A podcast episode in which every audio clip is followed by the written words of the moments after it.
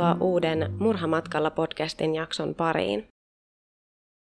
Tämä jakso on nyt toinen putkeen Saksasta, mutta kun törmäsin tähän tapaukseen, niin halusin tehdä tästä jakson heti. Ainakin mulle itselle tämä oli uusi aihe ja uppouduin tähän saman tien ihan täysin. Tähän alkuun annan pitkästä aikaa kirjasuosituksen. Löysin nimittäin uuden tosi, jos näin voi sanoa, hauskalla ajatuksella tehdyn True Crime-kirjan nimeltä Rikostarinoita maailmalta.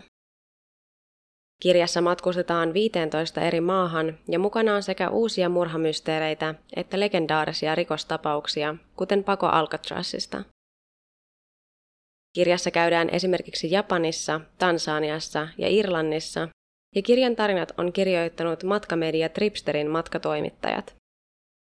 Tripsterin päätoimittaja Siru Valleala on tehnyt itse maailman ympärysmatkan, jonka reittiä kirjassa pitkälti kuljetaan. Kirjassa mainitaan pikaisesti myös tässä podissa aikaisemmin kuultu tapaus. Lukijana tässä oli Johanna Kokko, jonka ääntä on kiva kuunnella varsinkin, kun on menossa nukkumaan tai muuten vaan haluaa rentoutua. Vahva suositus siis tälle. Kirja löytyy tosiaan Nextorista. Jos et ole kokeillut Nextoria aikaisemmin, niin osoitteesta nextori.fi kautta pilvi saat käyttöösi ekstra pitkän 45 päivän ilmaisen kokeilujakson. Sitten voidaankin jo siirtyä tämän päivän jakson pariin, mutta sisältövaroituksena tässä jaksossa käsitellään lapsen kuolemaa ja lapsiin kohdistuvaa seksuaalista väkivaltaa. Marianne Bachmeier syntyi 3. kesäkuuta vuonna 1950 Starstedissa Saksassa. Hänen vanhempansa olivat paineet sinne Itä-Preussista, joka oli vuosina 1871-1945 Saksan valtioalueen koillisin osa. Toisen maailmansodan lopussa alueella asuneet saksalaiset päättivät evakoitua ja muuttaa Länsi-Saksaan sotapakolaisina. Molemmat Mariannen vanhemmat olivat erittäin uskonnollisia ja hän sai hyvin tiukan kurin alaisen kasvatuksen. Mariannen isällä oli myös armeijataustaa. Hän oli ollut osana Waffen SS-joukkoja Natsi-Saksassa. Isä oli erittäin tiukka mies ja rakasti jakaa rangaistuksia. Sen lisäksi hän oli juoppo ja alkoholi vaikutti vain ruokkivan hänen aggressiivisia piirteitään. Isä vietti suurimman osan ajastaan naapurissa sijaitsevassa baarissa. Lopulta Mariannen vanhemmat ottivat avioeron, mutta Mariannen äiti meni nopeasti uusiin naimisiin. Marianne ei oikein tullut toimeen uuden isäpuolensa kanssa ja äiti syytti häntä avioerosta, joka johti lopulta siihen, että Mariannen äiti heitti tämän ulos perheen talosta, kun Marianne oli 16-vuotias. Marianne luonnollisesti tunsi olonsa hylätyksi ja alkoi hakea hyväksyntää pojista. Nopeasti Marianne raskautuikin, mutta tunsi, ettei hän voisi tarjota vauvalle kunnollista kotia ja kasvatusta 16-vuotiaana, joten hän päätti antaa tyttövauvan adoptioon. Vuonna 1986 Marianne tuli jälleen raskaaksi. Tuolloin hän oli lukiossa ja seurusteli, mutta Marianne tunsi olonsa suhteessa epävarmaksi, eikä hän nähnyt suhteella tulevaisuutta.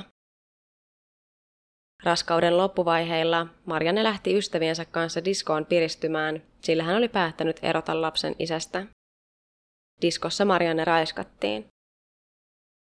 Raiskaus, ero ja stressi tulevaisuudesta saivat Mariannen päättämään, että hän antaisi tämänkin vauvan adoptioon.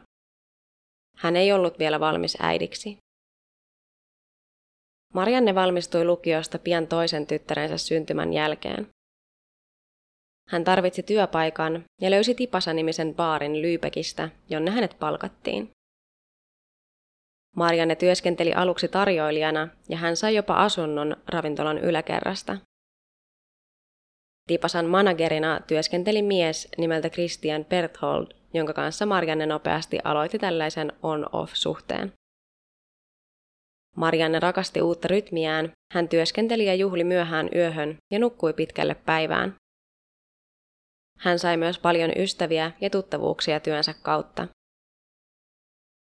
Marianne raskautui pian Kristianille ja tällä kertaa Marianne tunsi olevansa valmis. Jostain syystä raskaus tuntui tällä kertaa erilaiselta kuin kaksi ensimmäistä raskautta. Kahden vauvan antaminen adoptioon oli syönyt häntä sisältä, ja Marianne ei yksinkertaisesti kestänyt ajatusta siitä, että joutuisi antamaan kolmannenkin lapsensa pois. Christian ei ollut tästä ajatuksesta ollenkaan iloissaan. Hän ei ollut valmis sitoutumaan vakavaan parisuhteeseen, saatikka perustamaan perhettä. Marianne oli kuitenkin jo päättänyt, että hän pitäisi lapsen, vaikka joutuisi olemaan yksinhuoltaja. Marianne synnytti 14. marraskuuta vuonna 1972 kolmannen tyttärensä Annan. Annan saamisen jälkeen Marianne teki päätöksen, ettei haluaisi enää lapsia ja hakeutui sterilisoitavaksi. Ihana vauvakupla ei kestänyt kauaa, ja totuus yksinhuoltajan arjesta iski pian vasten Mariannen kasvoja. Hänellä ei ollut ketään kehen tukeutua, ja hän joutui palaamaan töihin Tipasaan hyvin pian synnytyksen jälkeen. Koska hänellä ei ollut ketään, kenen hoivaan jättää pieni Anna siksi aikaa, kun hän teki töitä, hän toi Annan mukanaan joka päivä. Työpäiviensä jälkeen, kun Anna jo nukkui, Marianne jäi Tipasaan valvomaan ja juhlimaan aamun sarastukseen asti. Tipasa oli paikka, missä Marianne tunsi olonsa onnelliseksi. Annalla ei ollut muuta vaihtoehtoa kuin kasvaa pupissa. Anna on kuvailtu onnelliseksi ja ennakkoluulottomaksi lapseksi. Hän oli hyvin vapaa sieluinen lapsi, niin kuin hänen äitinsäkin oli ollut. Annan piti opetella tulemaan toimeen ilman äitiään jo hyvin nuorena. Christian ei koskaan osallistunut Annan kasvatukseen, mutta heidän suhteensa Mariannen kanssa oli on ja off myös Annan syntymän jälkeen. Joskus he kävivät kolmisteen maaseudulla minilomilla, silloin kun Christian ja Marianne olivat yhdessä jälleen. Marianne nukkui suurimmat osat päivistään, koska hän valvoi kaikki yöt, ja Anna oli omillaan keksimässä itselleen aktiviteetteja päivisin. Hän vaelteli naapurustossa ja sai sieltä itselleen oman ikäisiä ystäviä, joiden kanssa leikkiä. Anna myös rakasti naapurissa asuvia lemmikkejä, varsinkin kissoja, ja leikki usein niiden kanssa pyöriessään kaduilla. Kaikki naapurustossa tunsivat hyvin pikku Annan. Kuusivuotiaana Annan päiviin tuli myös lisää täytettä, kun hän aloitti alakoulun. Mariannelle yksinhuoltaja äidin elämä oli rankkaa ja hän oli alkanut pohtia Annan antamista sijaisperheeseen. Naapurustossa oli eräs naimisissa oleva pariskunta, jotka pitivät kovasti Annasta, ja Marianne oli keskustellut heidän kanssaan alustavasti Annan muuttamisesta parin luokse. Mitään konkreettista asian eteen ei oltu kuitenkaan vielä tehty. Aamulla 5. toukokuuta vuonna 1980 Annalle ja Mariannelle tuli riitaa ja Anna päätti, ettei menisi tuona päivänä kouluun, koska oli äidilleen niin vihainen. Anna halusi koulun sijaan mennä lähistöllä asuvalle ystävälleen ja hän teeskenteli lähtevänsä normaalisti kouluun, kuten muinakin aamuina. Marianne meni takaisin nukkumaan, sillä hänellä olisi iltapäivällä sovittu tapaaminen erään paikallisen sanomalehden toimittajan kanssa. Mariannella oli nimittäin hieman epätavallinen auto, volkkari, joka oli erilaisten maalausten peitossa. Auto oli herättänyt toimittajan huomion ja hän halusi tehdä lehteen pienen jutun Mariannesta ja tämän autosta. Kun Anna pääsi ystävänsä talolle, kävi ilmi, ettei ystävä ollut kotona, koska tämä oli mennyt jo kouluun. Anna päätti sitten vaellella naapurustossa tuttuun tapaansa ja matkallaan hän jutteli tapaamilleen ihmisille. Iltapäivällä Marianne lähti sovitusti tapaamaan toimittajaa, eikä hänellä ollut edelleenkään käsitystä siitä, ettei Anna ollut mennyt kouluun. Kun Marianne palasi kotiin, eikä Anna ollutkaan siellä, hän oletti, että tyttö oli vain jonkun ystävänsä luona ja palaisi pian. Hän kävi kiertelemässä naapurustossa ja joidenkin Annan ystävien luona, mutta hänen yllätyksekseen Anna ei ollut kenenkään kotona. Marianne päätti odottaa vielä jonkin aikaa Annan paluuta kotiin, mutta pimeäänkään laskeuduttua Anna ei palannut. Kun Mariannelle selvisi, ettei Anna ollut koulussakaan koko päivänä, hän suuntasi poliisilaitokselle ilmoittamaan tyttärensä kadonneeksi. Samana iltana poliisilaitokselle asteli järkyttynyt nainen, joka halusi puhua poliisille. Nainen oli Mariannen naapuri ja hän asui talossa kihlattuunsa Klaus Graboskin kanssa. Nainen kertoi, että hänen tultuaan kotiin töistä nyt illalla Klaus oli tunnustanut hänelle tappaneensa naapurissa asuvan pienen Annan. Mitään muuta hän ei tilanteesta tiennyt. Kun nainen ja poliisit menivät heidän asunnolleen, Klaus oli jo ottanut hatkat, mutta jättänyt kihlatulleen lapun. Lapussa hän pyysi, ettei nainen kääntäisi hänelle selkäänsä ja että Klaus odottaisi häntä myöhään illalla eräässä pupissa ja he voisivat puhua asian läpi. Poliisi lähti odottamaan Klausia tähän kyseiseen pupiin ja mies pidätettiin samana iltana. Nopeasti Klaus tunnusti tappaneensa Annan.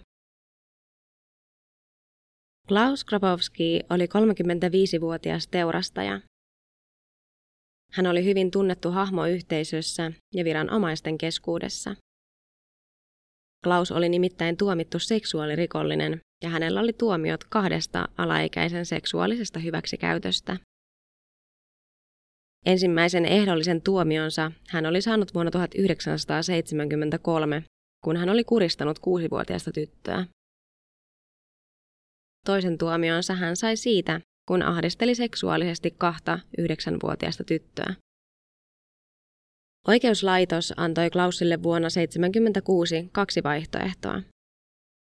Joko hän lähtisi istumaan muutamaksi vuodeksi mielisairaalaan, tai hänelle tehtäisiin kemiallinen kastraatio. Tuohon aikaan kemiallisen kastraation katsottiin olevan helpompi ja parempi rangaistus seksuaalirikollisille elinkautisen sijaan, koska se mahdollisti yksilön sopeutumisen takaisin yhteiskuntaan. Klaus valitsi kastraation ja sen saatuaan hän oli jälleen vapaa mies. Klaus sai siis estrogeenia ja antipsykoottisia lääkkeitä. Tällainen kombo annettiin seksuaalirikollisille usein, koska sen uskottiin vähentävän heidän vääristyneitä seksuaalisia halujaan. Kukaan ei nopean vapautuksen jälkeen koskaan kysellyt Klausin perään tai tarkistanut hänen tilannettaan. Klaus olisi pitänyt lähettää vähintään terapiaan ja jonkun olisi pitänyt pitää häntä silmällä ainakin jonkun aikaa. Kemiallinen kastraatio ei ole lopullinen ratkaisu, sillä sen voi vielä peruuttaa. Vuonna 1978, noin kaksi vuotta kastraation jälkeen, Klaus aloitti salaa hormonihoidon peruuttaakseen kemiallisen kastraation vaikutukset. Klaus kertoi lääkärilleen, että hänet oli kastroitu aikaa sitten, koska hän oli nuorempana paljastanut itsensä nuorille lapsille. Lääkäri katsoi tuolloin, että oli epäreilua, että niin nuori mies oli kastroitu ja suostui antamaan Klausille hormonihoidon. Lääkäri pisti Klausiin testosteronipistoksia kahteen eri otteeseen, ja Klaus sai myös testosteronipillereitä kotona otettavaksi. Annan murhan aikaan Klausin kehossa oli sama määrä testosteronia kuin ennen kastrointia. Poliisin kuulusteluissa Klaus tunnusti tappaneensa Annan, mutta kielsi käyttäneensä tätä seksuaalisesti hyväkseen. Klaus oli törmännyt Annaan tuona päivänä kadulla, ja Anna oli kysynyt, voisiko hän tulla leikkimään Klausin kissan kanssa, niin kuin hän oli tehnyt monta kertaa aikaisemminkin. Vain tällä kertaa Klausin kihlattu ei ollut kotona.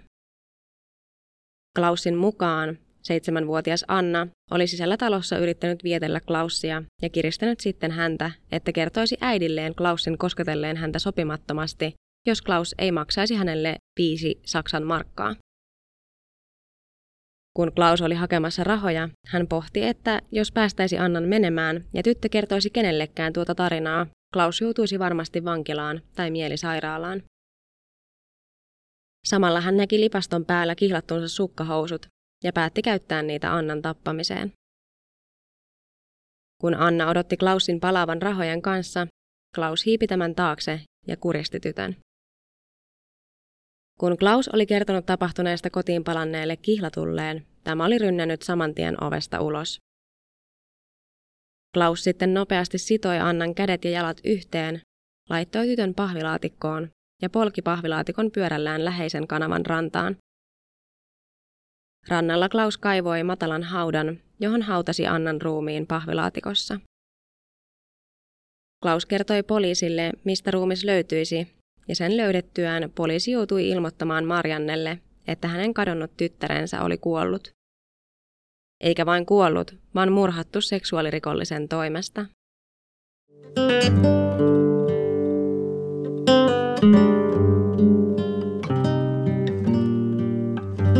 Mariannen reaktio uutisiin oli poliisin mukaan hyvin erikoinen. Marianne ei halunnut kuulemansa jälkeen enää puhua mitään poliisille. Hän oli hyvin vihainen ja kieltäytyi jopa menemästä ruumishuoneelle tunnistamaan Annan ruumiin. Poliisi ei tiennyt, miten toimia tällaisessa tilanteessa, koska he eivät olleet koskaan nähneet lapsensa menettäneen vanhemman reagoivan tällä tavalla. Annan ruumis luovutettiin myöhemmin Mariannelle, ja hän teki kaikkensa, etteivät Annan hautajaiset olisi vain tavalliset, uskonnolliset kirkkohautajaiset. Hän halusi hautajaisten olevan Annan näköiset. Seuraavat päivät, viikot ja kuukaudet Marianne kamppaili kovasti sen faktan kanssa, että Anna ei ollut enää tässä maailmassa. Hän koki kovaa syyllisyyttä riidasta, joka heillä oli ollut Annan kuolin aamuna, sekä siitä, että hän oli harkinnut Annan sijoittamista sijaisperheeseen. Marianne ei suostunut puhumaan kenellekään ja lukitsi itsensä asuntoonsa Tipasan yläkertaan. Oikeudenkäynnin odottaminen tuntui ikuisuudelta ja oli hyvin raskasta Mariannelle.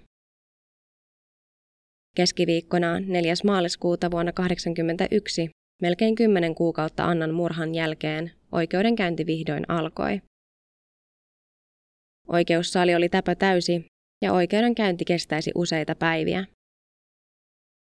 Puolustuksen avauspuheenvuorossa asianajajat painottivat Annan rankkaa elämää ja puhuivat siitä, kuinka Anna periaatteessa kasvatti itse itsensä kadulla ja siitä, kuinka Marianne piti Annaa heitteelle jatkuvasti työskennellessään kaikki yöt ja nukkuen kaikki päivät. Marianne ei puolustuksen mukaan välittänyt ollenkaan siitä, mitä Annalle päivisin tapahtui tai mitä hän puuhaili. Puolustuksen mukaan Annalla jäi aika moni koulupäivä väliin sen takia, kun Marianne nukkui pommiin. He myös kertasivat, että Anna kuoli silloin, kun hänen olisi pitänyt olla koulussa ja hänen äitinsä nukkui kotonaan. Anna tunsi naapurissa asuvan Klaussin, jutteli hänelle usein ja leikki tämän kissan kanssa. Puolustus otti myös kannakseen sen, että Anna oli yrittänyt kiristää Klausilta rahaa. Puolustus väitti, että Klaus oli toiminut hormonaalisen epätasapainon seurauksena. Tämä epätasapaino oli heidän mukaansa tullut, kun kemiallinen kastraatio oli peruttu. Syyttäjä halusi taas avauspuheenvuorossaan tehdä selväksi sen, että Klaus ei ollut vain tavallinen, mukava naapurin setä, joka antoi naapurin tytön leikkiä kissansa kanssa. Klausilla oli myös hyvin värikäs historia lapsiin kohdistuvista seksuaalirikoksista. Jo ensimmäisenä oikeudenkäyntipäivänä oli Klausin vuoro nousta todistajan aitioon. Klausin todistus oli vaikeaa kuunneltavaa, ei vain Mariannelle, vaan ihan kaikille salissa olijoille. Klaus kertoi yksityiskohtaisesti, millaiset Annan viimeiset hetket elossa olivat. Hän kertoi, kuinka Anna oli istunut tuolilla odottamassa, että Klaus palaisi rahojen kanssa, kuinka se samainen tuoli kaatui, kun Anna taisteli vastaan, kunnes elämä hiljaa hiipui pois tämän silmistä.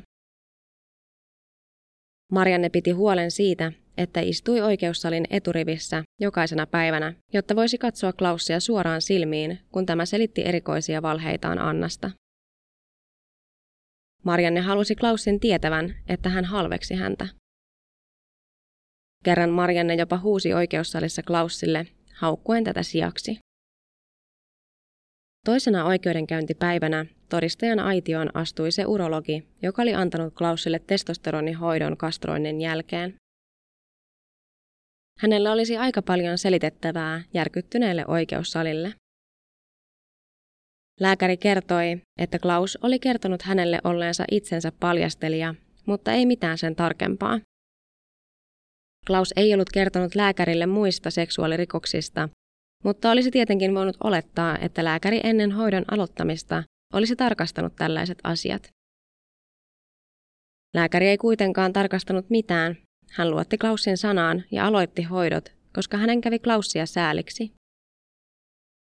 Hän kertoi, että katui päätöstään kovasti ja oli paininut kovien syyllisyyden tuskien kanssa siitä päivästä lähtien, kun kuuli Klausin murhanneen pienen Annan. Päivän lopuksi Marianne kuuli vahingossa keskustelun tuomarin ja puolustusasianajajan välillä ja ymmärsi väärin, että Klaus todistaisi jälleen kolmantena oikeudenkäyntipäivänä. Marianne oli tästä hyvin järkyttynyt, koska koko maa oli jo joutunut kuulemaan Klausin keksityt väitteet Annasta, eikä Marianne halunnut Klausin mainitsevan tyttärensä nimeä enää uudelleen. Lisäksi Marianne oli oikeudessa syytetty huonoksi äidiksi ja Anna oli syytetty omasta murhastaan. Oikeudenkäynnin seurauksena saksalaisessa mediassa syntyi paljon puhetta siitä, kuinka Saksassa tulisi kohdella seksuaalirikollisia jatkossa. Ehkäpä kastrointi ja välitön vapautus takaisin yhteiskuntaan ei ollutkaan paras mahdollinen keino. Ihmiset halusivat asian muutosta ja nopeasti. Perjantai 6. maaliskuuta oli kylmän harmaa ja sateinen päivä. Kun Marianne saapui oikeussaliin, hän huomasi, ettei sali ollutkaan yhtä täysi kuin ensimmäisenä ja toisena oikeudenkäyntipäivänä. Klaus oltiin tuotu saliin sen sivuovesta, niin kuin muinakin päivinä, ja hän istui jo selkäsaliin päin tuolillaan odottamassa oikeudenkäynnin alkamista. Marianne mainitsi salin tyhjyydestä ystävilleen, ja ystävät ehdottivat, että he odottaisivat oikeustalon käytävässä, että lisää ihmisiä saapuisi paikalle, jottei heidän tarvitsisi istua lähes tyhjässä salissa Klausin kanssa. Marianne oli samaa mieltä, mutta kun he lähtivät kävelemään poispäin, Marianne kääntyikin kannoillaan ja lähti kävelemään rauhallisesti Klaussia kohti. Kun Marianne oli noin kolme metrin päässä Klaussista, hän veti takkinsa taskusta pienen aseen ja ampui Klaussia kohti kahdeksan kertaa. Laukauksista seitsemän osui ja Klaus rojahti eteenpäin ja kaatui lattialle. Klausilla ei ollut mitään mahdollisuuksia selvitä laukauksista hengissä. Hän ei ollut edes huomannut Mariannen lähestyvän häntä. Klaus kuoli oikeussalin lattialle. Marianne sitten rauhallisesti asetti aseen maahan, potkaisi sen jalallaan oikeussalin toiseen päähän ja nosti käteensä ilmaan antautumisen merkiksi. Sitten hän sanoi, olisin halunnut ampua häntä kasvoihin, toivottavasti hän on kuollut.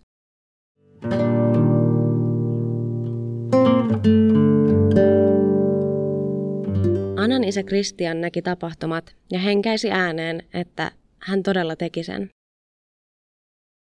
Saksa ei ollut koskaan kokenut sellaisia tunteita, mitä Mariannen kostotyttärensä puolesta aiheutti sen kansalaisissa. Kansa jakautui olemaan Mariannen puolella tai häntä vastaan. Suurin osa vanhemmista osoitti ymmärrystään Mariannelle sanoen, että jos he olisivat olleet hänen saappaissaan, he olisivat tehneet Klausille jotain vieläkin pahempaa. Yhdessä hetkessä Mariannesta oli tullut koko kansan tuntema kostaja äiti. Hänen kasvonsa oli jokaisen lehden kannessa viikon sisällä, ja tuhansia Saksan markkoja oli lahjoitettu hänen oikeudenkäyntikulujaan varten. Televisioryhmät kaikkialta maailmasta matkustivat Lyypekkiin raportoimaan Mariannen tapauksesta. Toimittajat haastattelivat lukuisia ohikulkijoita kadulla. Kuka vain, jolla oli mielipide tilanteesta, kelpasi. Marianne vapautettiin pian ampumisen jälkeen, mutta pidetettiin uudelleen 14. elokuuta, koska uskottiin, että Marianne saattaisi paeta. Siitä päivästä saakka Marianne joutui odottamaan oikeudenkäyntien vankilassa, ja tämä oli Mariannelle hyvin raskasta. Hän yritti itsemurhaa vankilassa useita kertoja. Marianne myös kieltäytyi yhteistyöstä psykologien kanssa, jotka yrittivät auttaa häntä. Tämän kaiken seurauksena tuomari päätti, että Mariannen olisi parasta pysyä mielenterveyslaitoksessa vankilan sijaan siihen asti, että hänen oikeudenkäyntiensä Klausin murhasta alkaisi. Oikeuslaitos teki selväksi sen, että Mariannea ei armahdettaisi sen takia, koska yleisö näki hänen tekonsa oikeutettuna. Jos se tekisi niin, kaikki ottaisivat oikeuden omiin käsiinsä. Oikeudenkäyntiä odottaessaan Marianne myi elämänkertansa yksin oikeudella Heiko Gebhardille, joka oli saanut luvan vierailla Mariannen luona. Tästä diilistä Marianne sai itselleen 250 000 Saksan markkaa. Jotta Marianne voitaisiin tuomita ensimmäisen asteen murhasta, syyttäjän tuli todistaa, että Marianne oli suunnitellut teon etukäteen. Ensimmäinen syyttäjän huomio olikin Kristianin kommentti heti ampumisen jälkeen. Hän todella teki sen, joka osoitti, että teko ei ollut vain hetken mielijohde, vaan siitä oli ajateltu ja siitä oli puhuttu aikaisemminkin. Myös yksi Tipasan asiakkaista kertoi poliisille, että Marianne oli ostanut aseen eräältä toiselta Tipasan vakioasiakkaalta. Asiakas kertoi myös, että Marianne oli harjoitellut aseella ampumista paarin kellarissa. Marianne myönsi poliisille ostaneensa aseen, mutta väitti ostaneensa sen vain siksi, koska tunsi olonsa yllättävän julkisuuden jäljiltä turvattomaksi. Pien oston jälkeen hän oli käynyt hautaamassa sen Annan hautapaikalle, mutta kaivannut sen sitten uudelleen esiin, kun tunsi olonsa jälleen erityisen turvattomaksi ennen Klausin oikeudenkäynnin alkua. Marianen mukaan hänen suunnitelmanaan ei ollut koskaan ampua Klausia, eikä hän ollut ikinä ennen ampunut aseella. Hän sanoi osuneensa Klausiin niin tarkasti, koska Klaus oli iso mies ja se teki hänestä helpon kohteen. Asiantuntijat olivat kuitenkin sitä mieltä, että Mariannella oli pakko olla ollut jonkinlaista taustaa aseen käsittelystä, jotta hän olisi osunut niin tarkasti Klaussiin, että vain yksi luoti meni ohi.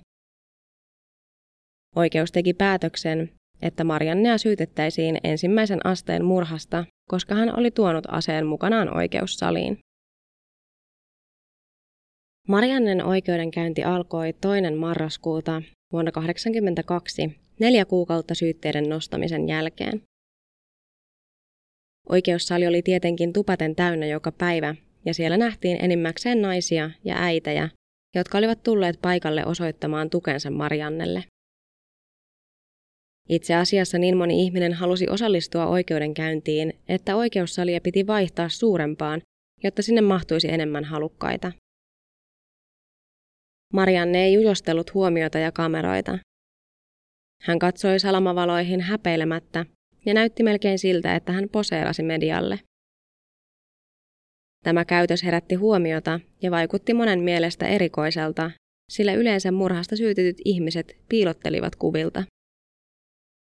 Kaikkien katseet kuitenkin olivat Mariannessa, eikä se häntä haitannut. Marianne oli pukeutunut siististi. Hän oli kaunis.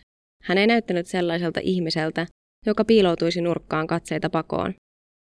Hän näytti itse varmalta ja vahvalta. Mariannen puolustus väitti, että Marianne oli toiminut hetken huumassa emotionaalisen stressin seurauksena, joka johtui henkisesti raskaasta oikeudenkäynnistä. Marianne oli väärin ymmärtänyt kuulemansa keskustelun tuomarin ja puolustusasianajan välillä ja uskoi, että Klaus pääsisi jälleen jakamaan oikeussalille ja koko Saksan kansalle vielä uudelleen keksimiään väitteitä Annasta, kuten että seitsemänvuotias Anna olisi yrittänyt vietellä 35-vuotiaan Klaussin. Puolustuksen mukaan teko ei ollut missään mielessä suunniteltu. Syyttäjä taas halusi muistuttaa kaikkia, että Marianne oli tunnetusti nimetty nyt Saksan kostaja äidiksi, mutta että hän oli myös jättänyt Annan heitteille useasti pienestä pitäen. Syyttäjä myös muistutti, että Marianne oli ottanut ensiaskeleet sitä kohti, että Anna annettaisiin sijaisperheeseen. Tämä kertoi syyttäjän mukaan siitä, ettei Marianne halunnut enää huolehtia Annasta. Syyttäjän mukaan Marianne ei tappanut Klaussia kostona Annan murhasta, vaan teko kumpusi Mariannen sisällä kytevästä syyllisyydestä ja vihasta. Hän oli suunnitellut teon, ostanut aseen, tuonut sen oikeussaliin tietäen mitä tekisi ja tietäen, että kaikki näkisivät hänet surusta murtuneena äitinä säälien häntä. 25 päivää kestäneen oikeudenkäynnin jälkeen tuomio vihdoin luettiin. Kukaan ei osannut arvata, millainen tuomio voisi olla, sillä kansan mielipiteet tapahtumista olivat niin rajusti jakautuneet. Mariannea ei tuomittu ensimmäisen asteen murhasta, vaan sen sijaan taposta ja aseen laittomasta hallussapidosta. Hänet tuomittiin kuudeksi vuodeksi vankeuteen.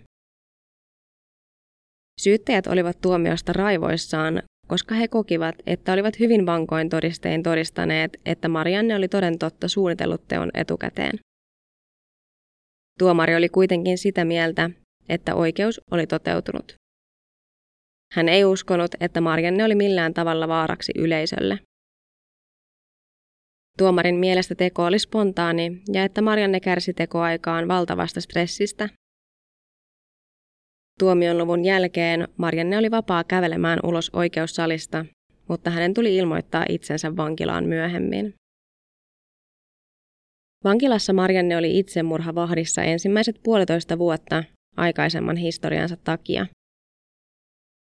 Hänet vapautettiin ehdon alaiseen kesäkuussa vuonna 1985, kun hän oli istunut tuomiostaan vain kolme vuotta.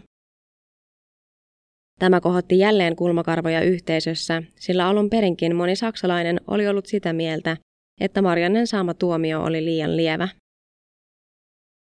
Lyhyt tuomio oli herättänyt paljon keskustelua siitä, vaikuttaako olosuhteet siihen, onko murha oikein vai väärin. Moni oli tosin myös sitä mieltä, että rangaistus oli ollut aivan liian rankka. Allensbach-instituutin tutkimuksen mukaan 28 prosenttia saksalaisista piti Mariannen kuuden vuoden tuomiota asianmukaisena rangaistuksena hänen teostaan.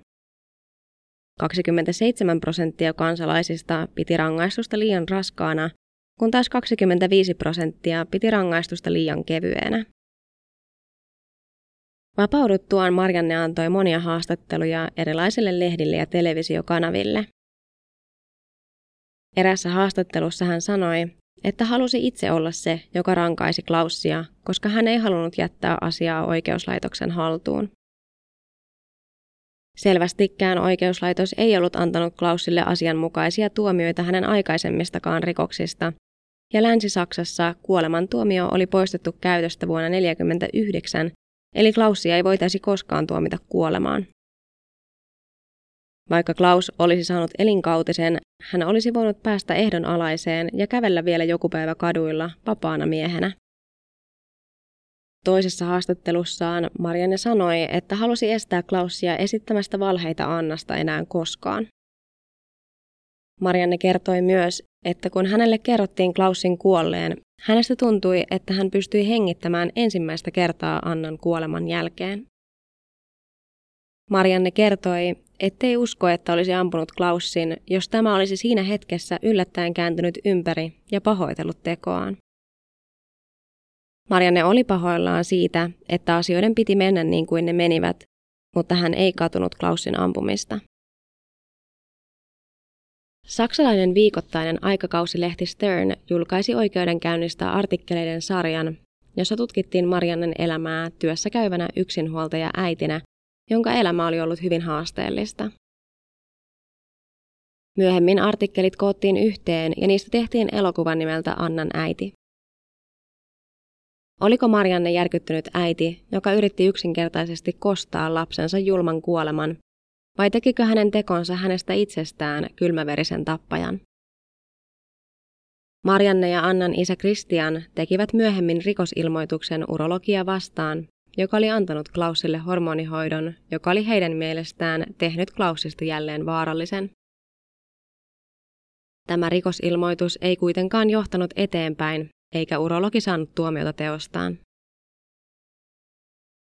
Marianne meni naimisiin vuonna 1985 ja muutti Lagosiin Nigeriaan vuonna 1988 opettajamiehensä mukana. Lakosissa he asuivat saksalaisella leirillä, jossa hänen miehensä opetti saksalaisessa koulussa. Marianne erosi miehestään vuonna 1990 ja muutti Palermoon, Sisiliaan. Siellä hän työskenteli hoitajana saattokodissa. Hän kertoi lehdille tuolloin, ettei koskaan muuttaisi takaisin Lyypekkiin, koska siellä hänet tunnettiin vain Annan äitinä. Hän halusi itsenäisyyttä ja etäisyyttä Annan murhaan ja sen jälkiseurauksiin. Marianne sai kuitenkin myöhemmin tietää sairastuneensa haimasyöpään, jolloin hän palasi takaisin Saksaan. Marianne kuoli haimasyöpään Lübeckin sairaalassa 17. syyskuuta vuonna 1996 46-vuotiaana. Ennen kuolemaansa hän oli pyytänyt erästä toimittajaa nimeltä Maria seuraamaan häntä elokuvakameran kanssa hänen elämänsä viimeisissä vaiheissa.